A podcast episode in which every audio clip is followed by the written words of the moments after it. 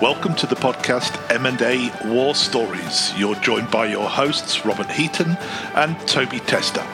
Each week we walk through M&A projects where we've been involved in the course of our careers, unpacking the good, the bad and the ugly. Our purpose in doing this is to leave you, the listener, with valuable lessons and experiences that you can use in your own M&A projects. So without wasting any more time, let's get this podcast underway. Hey, Toby, greetings from Melbourne. He's in Sydney. I saw a strange apparition today. I saw a brass monkey walking around with some welding gear. It's damn cold here, I can tell you. I think our temperature is somewhere between 4 and 11 or something like that. Right at this very moment, is it? Yeah, yeah. It's, it's been a chilly, but I, will say one thing: the weather's been bright here in Sydney, so um, bright and sunny. Which has, for much of this year, it has been raining like absolutely, you know, yeah. I mean, So it's it, it's good. It's good. It's nothing to do with global warming. Nothing at all. Nothing at all. Purely your imagination. Right. Moving right along. Moving along. You're going to talk about a topic that it may be stopping my tracks a little bit about yeah. engineering the value in M&A deals. And the reason yes. why it made me stop in my tracks was because right back in the beginning of my career when I did my yeah. first M&A transaction, that was the only way I knew that was how I was taught to yes. create value. And it was only later on that I realized there was a whole swathe of accountants that did it from behind the desk with spreadsheets. That's right. And my view since those early days has always been that there's obvious value creation that you can see through spreadsheets, but there's a bucket load that you miss. Well, this is it. And I think ultimately, Rob, what we're talking about is really the great M&A challenge. One of the great challenges is obviously the ability to identify, deliver, and measure deal value. That's what it's all about.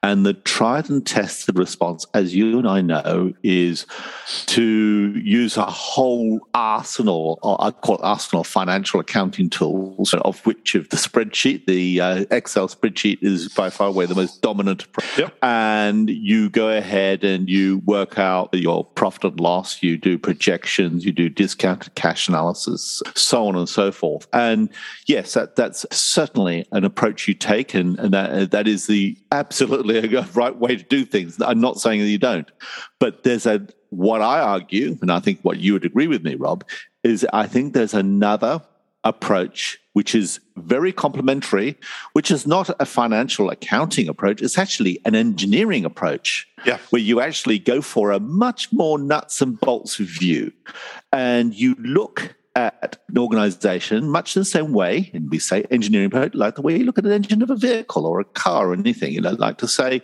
how does this business work? What's its constituent parts? How does it actually deliver value?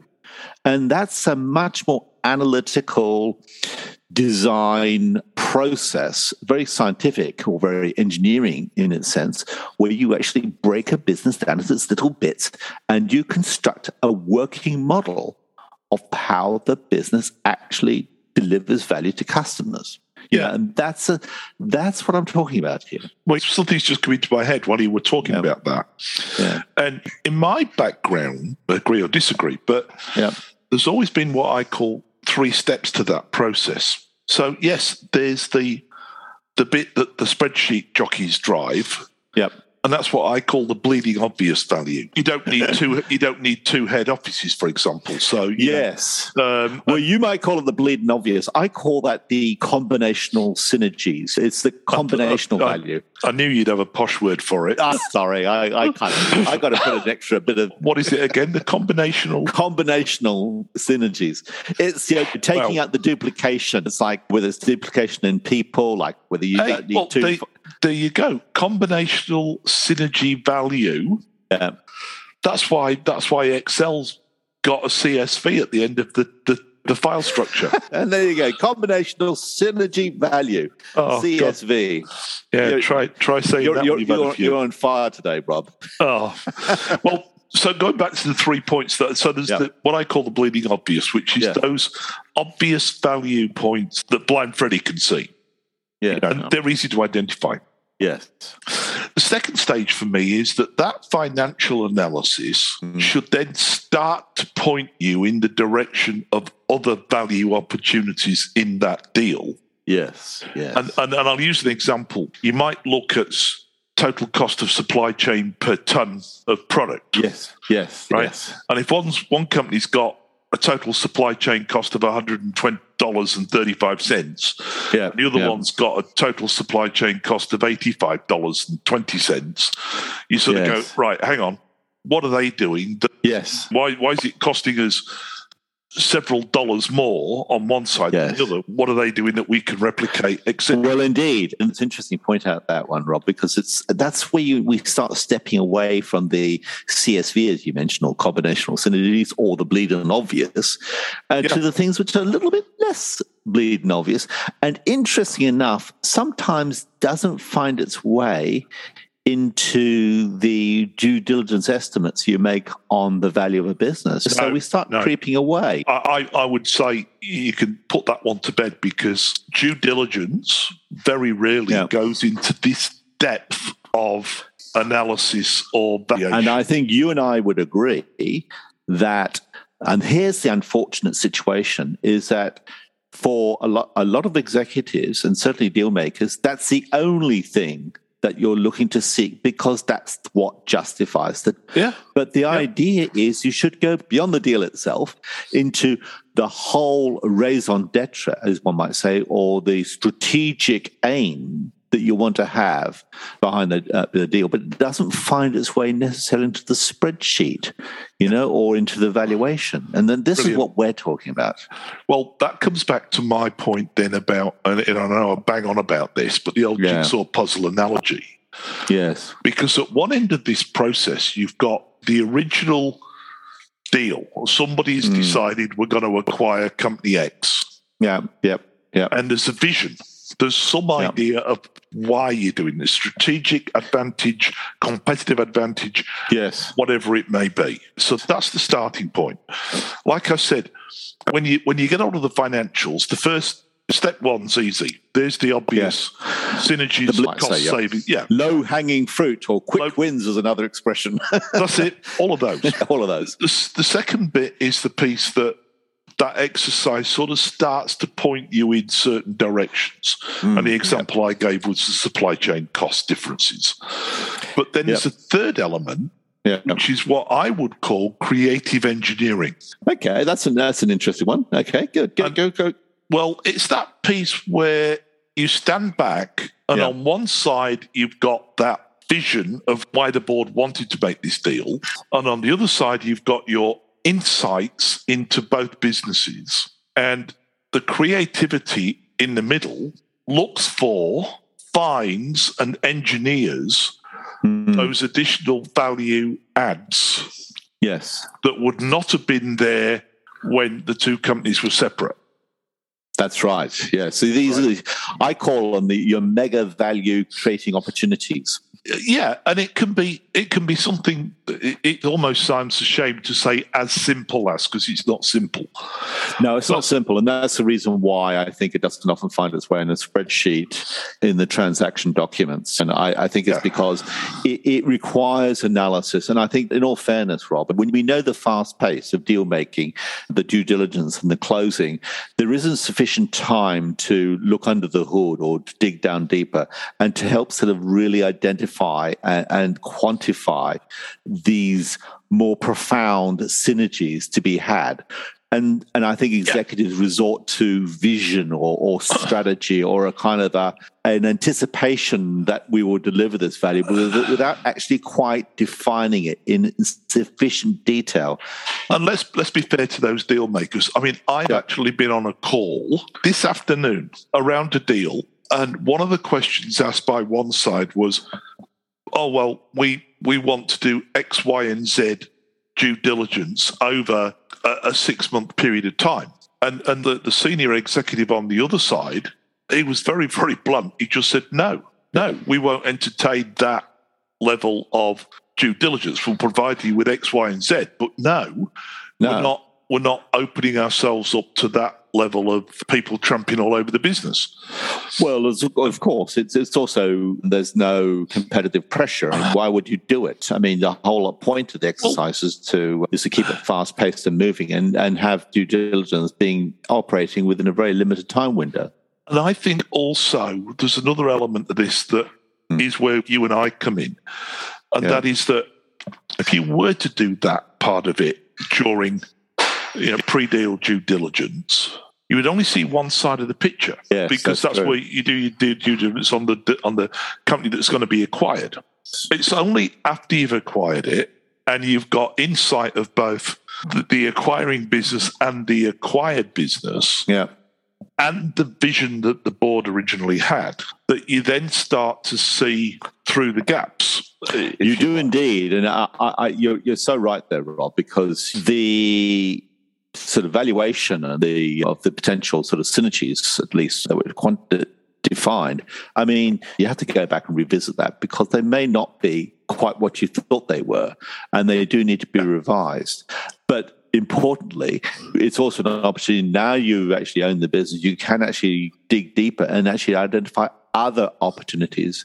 And it's something you really do need to do. And one thing that surprised me that it isn't often done.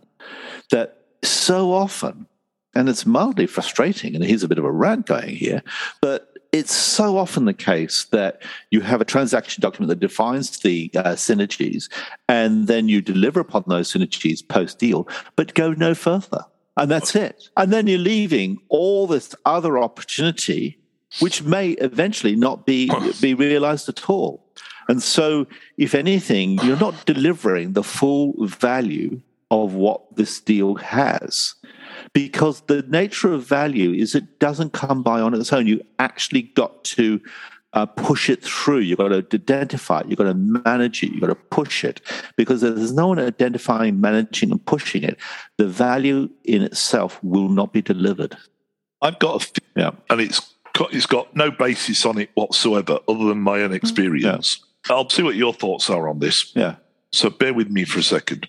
A large portion of M&A deals go through and they're pushed through and both sides want to see a relatively speedy close to the transaction. Yep. There's then one of the big four gets involved, normally during due diligence. And as yep. just said, they do stage one, which is the fly by the desk spreadsheet yep. type uh, work to identify the value in the deal. Yep.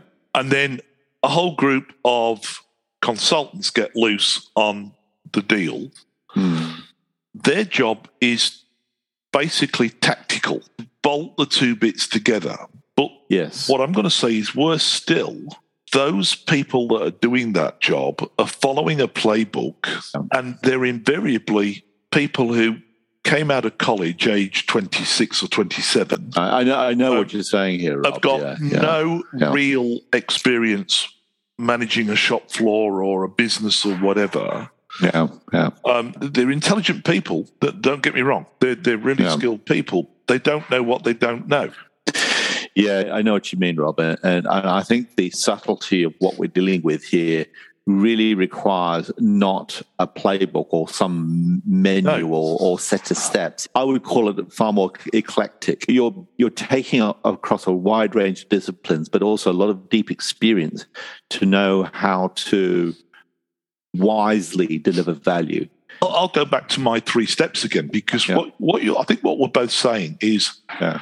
step one is yeah. the spreadsheet stuff yeah. how to save FTE. So yeah, big yeah, click. Yeah, yeah. The second part that I talked about, where you mm. can see that the supply chain cost is different on one side from it is from the other. Yeah, that's still a that's still a playbook process. There's a process you go through. Oh, absolutely. Each cost element of the supply chain and see where yeah. the operating differences are. Yeah, and improve that. And, and I'll give credit to KPMG and Price Waterhouse and those guys. They can do that. Yeah. That's why I use the word creative for the third bit. because yeah, I use the word um, value creation, but I know what Yeah. you mean. It, it, Yeah. you're, you're creating value, not capturing it, because when you're actually going through the uh, obvious, what I call combinational uh, synergies or bleeding obvious, as you refer to it, that's just capturing value. That's known. It's hard. We know it exists. It's not hard to do, and you do it quickly post deal. Yeah, what we're talking about here is value which is to most people invisible. Yes, it's not obvious. It's, It- it's, it's- not obvious. Yeah, Correct. I agree. Yeah, I agree. You know, and I, I can't think of a better word to use than creative, but essentially, you, you might be looking at both businesses. And mm. yes, they've both got some commonalities in terms of the product ranges and the markets they operate in and serve, and so on and so forth. Somebody with insight will look at that and go, but hang on a minute. Yesterday, both of these companies were 350 pound gorillas. Yeah. Now, what we've got is a 700 pound gorilla. We can now dominate certain markets in a way that we've never been able to do so before. Well, I think you call that scale and scope. So you've got more scale, you're scaled up business, and you've got more scope, and it gives you abilities to do things you simply weren't able to do before. Uh, yes, but within that, you can Yeah. also see opportunity to service that same market, maybe with products that you haven't been Mm. able to service the market with previously. Correct. Correct. I- I've, I've just one's just come straight into my head, and I'm I'm sure they won't mind me mentioning their name.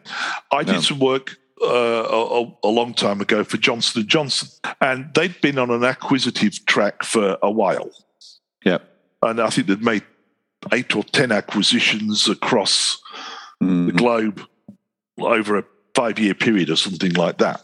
But what it created was not just an opportunity for all of their operations to be efficient, somebody came up with a strategy that said, hang on a minute, we can now actually create value in the market by assigning each of our operating factories to being experts in one specific product line. So instead of the businesses in Australia producing five or six different products Mm. and having to have the engineering and the production line set up to do that and the changeover times and the skills and the da, da, da, whatever, they just said, no, this factory is now going to produce the global volume of product X. Yep. And that immediately drove some absolutely massive cost savings and efficiencies. And at first, people like me sat there and went, that doesn't make sense. If you produce the whole global demand of you know whatever product Mm. in one place, you're now faced with the supply chain costs of moving that product from A to B. But when you actually looked at it in detail, those supply chain costs were already being spent moving the other six products that that operating plant produced around the world anyway. It just made great sense. But you, you didn't see that until the business got to a certain size and you saw the power of its combined capability. Well, it's interesting because I think again that just shows an engineering approach uh, in terms of design and how you design. I suppose, Rob, that's reason why you know we so often talk about operating model design as a means of actually extracting value out of a deal. In other words, you, really do need to get that sort of view how a business operates to break it down to its constituent parts and then bolt it back together again to get a sort of a, a new engine of growth. Yeah, Because that's what it, it's really just the engine of growth and how do you how do you model it so that it, uh, it operates optimally Yeah, well, I mean, and, and the other thing is you've got to, oh, I can't think what I'm trying to say now, but if I go back to that example I've just given, yeah yeah if I had been the chief operating officer, let's say, of Johnson and Mm. Johnson, and somebody had come to me with that idea that they did go Mm. through, I would have sat there with my past experience and I'd go, that's complete rubbish. That's just going to blow our supply chain costs through the roof. But it's not. The creative idea, the thought process, and then you've got to have the ability to break it down into all its constituent parts and demonstrate that re-engineered it's actually a more profitable more cost effective operating model than the one that you're currently using. It only becomes visible and available to you when you've the necessary companies together. Rob, whenever I think about these things, we talked about value capture versus value creation, but there are so many things you can do with a business. Your example, Johnson Johnson, is a great example. There's so much you can do. You know, with whether it's to do with procurement, improving your procurement processes, whether it's to do with whether you outsource certain parts yeah. of your business, whether it's like, for example, technology outsourcing can, be, can, can um, achieve terrific savings. And then it comes down to the commercial type synergies, whether it's to do with your inventory or asset utilization, or whether it's to do with your funding rates or your supplier terms. All these things have ways of delivering more value to the business, or, or, or critically, here's the operating model view again, changing the whole order to cash process. So how you order to cash, don't accept as a given that this is the way the order to cash process works. Go ahead and use the M&A, the, the fact you're actually doing a deal and integrating two businesses together to relook at your order to cash process and see how you can redesign it, make it more yep. streamlined. These are all these things you can do, and these go far beyond your typical FTE savings duplication yep. type exercises. Yep. And we not- haven't even begun to space, talk about revenue synergies, whether it's new products, cross sell, geographic expansion, brand building, territory, sales force enablement. These are other things which even go beyond what we're already talking now. Well, I would I would argue that those points that you've just mentioned, what yep. I call step two, Okay. Because to some extent, I mean, I think about my experience in the tech industry. Mm. Company A acquires Company B, and you've immediately got an opportunity to cross sell and upsell yes. products across your respective customer bases. And yes. so it becomes a question of how do you consolidate the sales team to become a, uh, a sales engine for the combined product suite and mm. how do you drive extra revenue from that? But uh, what I'm thinking of more is uh, again, I'll go back to the word creative. And uh, another example that comes to my mind was yeah. Myson Group in the UK, an engineering group. And they used to make central heating radiators and stuff like that. Quite a big group. And the CEO suddenly decided that he was going to buy a technology company. And a lot of people around him said, what the hell do you want to do that for? We're not a technology business, we're an engineering business. We don't mm. need technology expertise in the business. And what he basically said was, no, but if I buy a technology business, bring it in house, we can actually deliver our technology across the group a damn sight cheaper than mm. we're currently doing with multiple vendors. Mm. And we can sell that same technology into our partners and our customers at the same time. And that was just another way of looking outside the box and seeing ways to manage and run the business in different mm. ways. With the two examples you've given, it just shows the exciting opportunities there are to deliver value beyond the obvious or beyond the bleeding obvious, as you, you mentioned.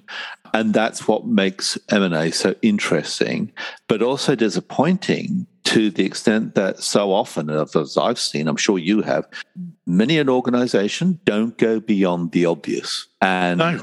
that's a disappointment. And I think sometimes the reason why M&A gets a bit of a bad name, because it, it has a tendency to disappoint in terms of what you thought you would be able to achieve in terms of profitability and revenue growth, because ultimately it is harder. What you and I are talking about is a little bit harder than the obvious.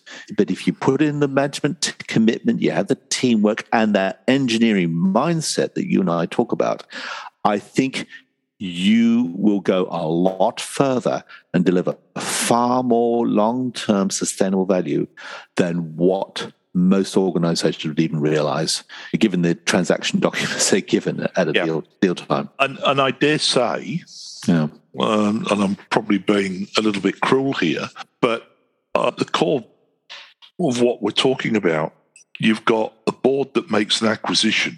And as a result of that acquisition, they said, see their share price go up from $1.46 to $1.78. Yeah. They see the operating costs of the combined businesses reduced from 14 cents in the dollar to, to 12 cents in the dollar. And they go, wow, look at that. That's millions on the bottom line. Mm-hmm. And the valuation of the business has now gone up by 600 million. And they pat themselves on the back and go, that's great. And we've got all these synergies. We've reduced our, you know, corporate offices. Yep. We've, you know, improved our efficiency through our supply chain and our warehousing reorganization. And I think that's great. And to some yeah. extent, it is. It is yes. great. But uh, again, I'm going to ask you for what your thoughts are. Hmm. Mine is you cannot do all of that, get to the end of that, and then go, oh, good, well, that's finished. Now we'll just step back and see if we can find some more stuff. You actually need to do this as an integral element of the M&A integration in the first place. And no, I agree. Here's here's a, here's the slight slant on what you just said, Robin, which is I think comes down to the, the very fundamental issue. We suffer from short termism. It comes down to the um, reporting results, whether it's half yearly or yearly. You focus on that. It is all about the short term at the expense of what might be achievable long term. So, in other words, when you have that short term focus and short term focus on shareholder value, you tend to ignore what could long term could be achieved. But if you put that focus on the long term at the same time, the business is going to be much better off if you take the long term view. The problem is that organizations, and the way we're structured and set up, we tend not to. Well, I agree. I actually think there's another podcast in this somewhere where we can unpack this a I bit think, more. I tell you what the problem is, uh, Rob. It's that short term versus long term. Well, and that to me is a fundamental problem because organizations that take a long term view in terms of their future growth opportunities and build the the operating model around the long term focus, they're going to be far more successful in the future. I, I agree. And I, I, tell you what, I reckon we're going to talk about this in our next podcast and unpack this a bit more. indeed, because, indeed. because the other side of the thing that we can't, we can't ignore is you take a traditional M&A that goes through and then the integration starts. Whether you like it or not, both businesses are, are, thrown into some element of upheaval and chaos for a period of time where people are moving about, things are moving, premises are being shut down, new ones are being opened, a whole pile of stuff. There is a limited period of time in which you can continue to put people through that level of disruption and chaos. That's true. So, so there's yeah. one force working against you, which says you need to get this done smoothly and quickly and efficiently so people can get patted on the back and be told there there it's over now you can go back to yeah. and that's that is important you can't ignore the people side of this but I agree. There's a balance somewhere. yeah, is this is this the next podcast? I think it is. Yeah, because I think we're now opening up another one here, which is which is true. And I was going to respond, but I think well, we both enjoy the topic. But yeah. The other thing I want to throw into the mix just as yeah. we close off yeah. is that I also believe that when you get to that creative engineering part of a deal, the people that do that, um, they have to have two qualities. Quality number one, they've got to be able to remove themselves from the business and look at it from the outside. And quality number two, they've got to be a helicopter pilot. Yeah, no, I agree with both in actual fact. You, you, this is a stuff that really requires an outsider because it, you've got to have that outside in view. I think maybe we mentioned it earlier on in the podcast, but sometimes it's just not obvious because when you're deep into it in a, in a business, you don't have that wider view, and uh, it takes an uh-huh. outsider to see it.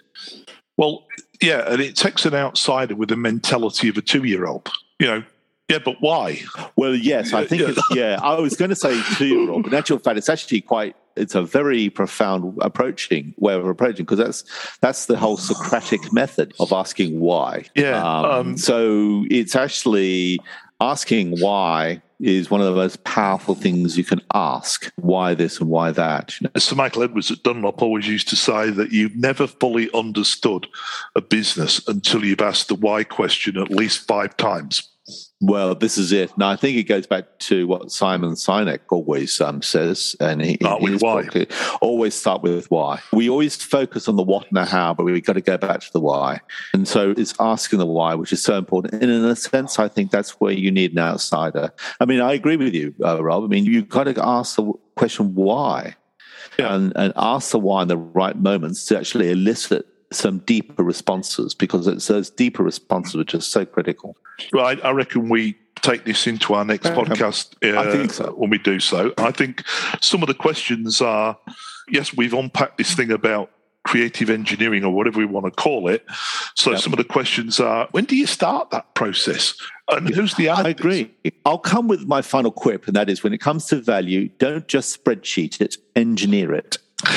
I love it. There you go. In about 200 years' time, somebody's got to unearth a book, and instead of it saying Confucius says such and such, it'll be Toby Tester said. It's a don't just spreadsheet it, engineer, it. Yeah, absolutely. A good one. A good point to finish on. Toby, a pleasure as always. I've loved this one. This has been Yeah, a a great, good one, great conversation. Yeah. And uh, I reckon we, we follow on to the next podcast and we'll do some more of this and unpack so. it a bit further. Yeah, definitely. And other than that, it's uh, I think this is a suitable place to close tonight's podcast and simply to say we'll be back again in a couple of weeks' time. And it's from me, it's bye for now. And goodbye from me as well. There you go. That was good. That was good.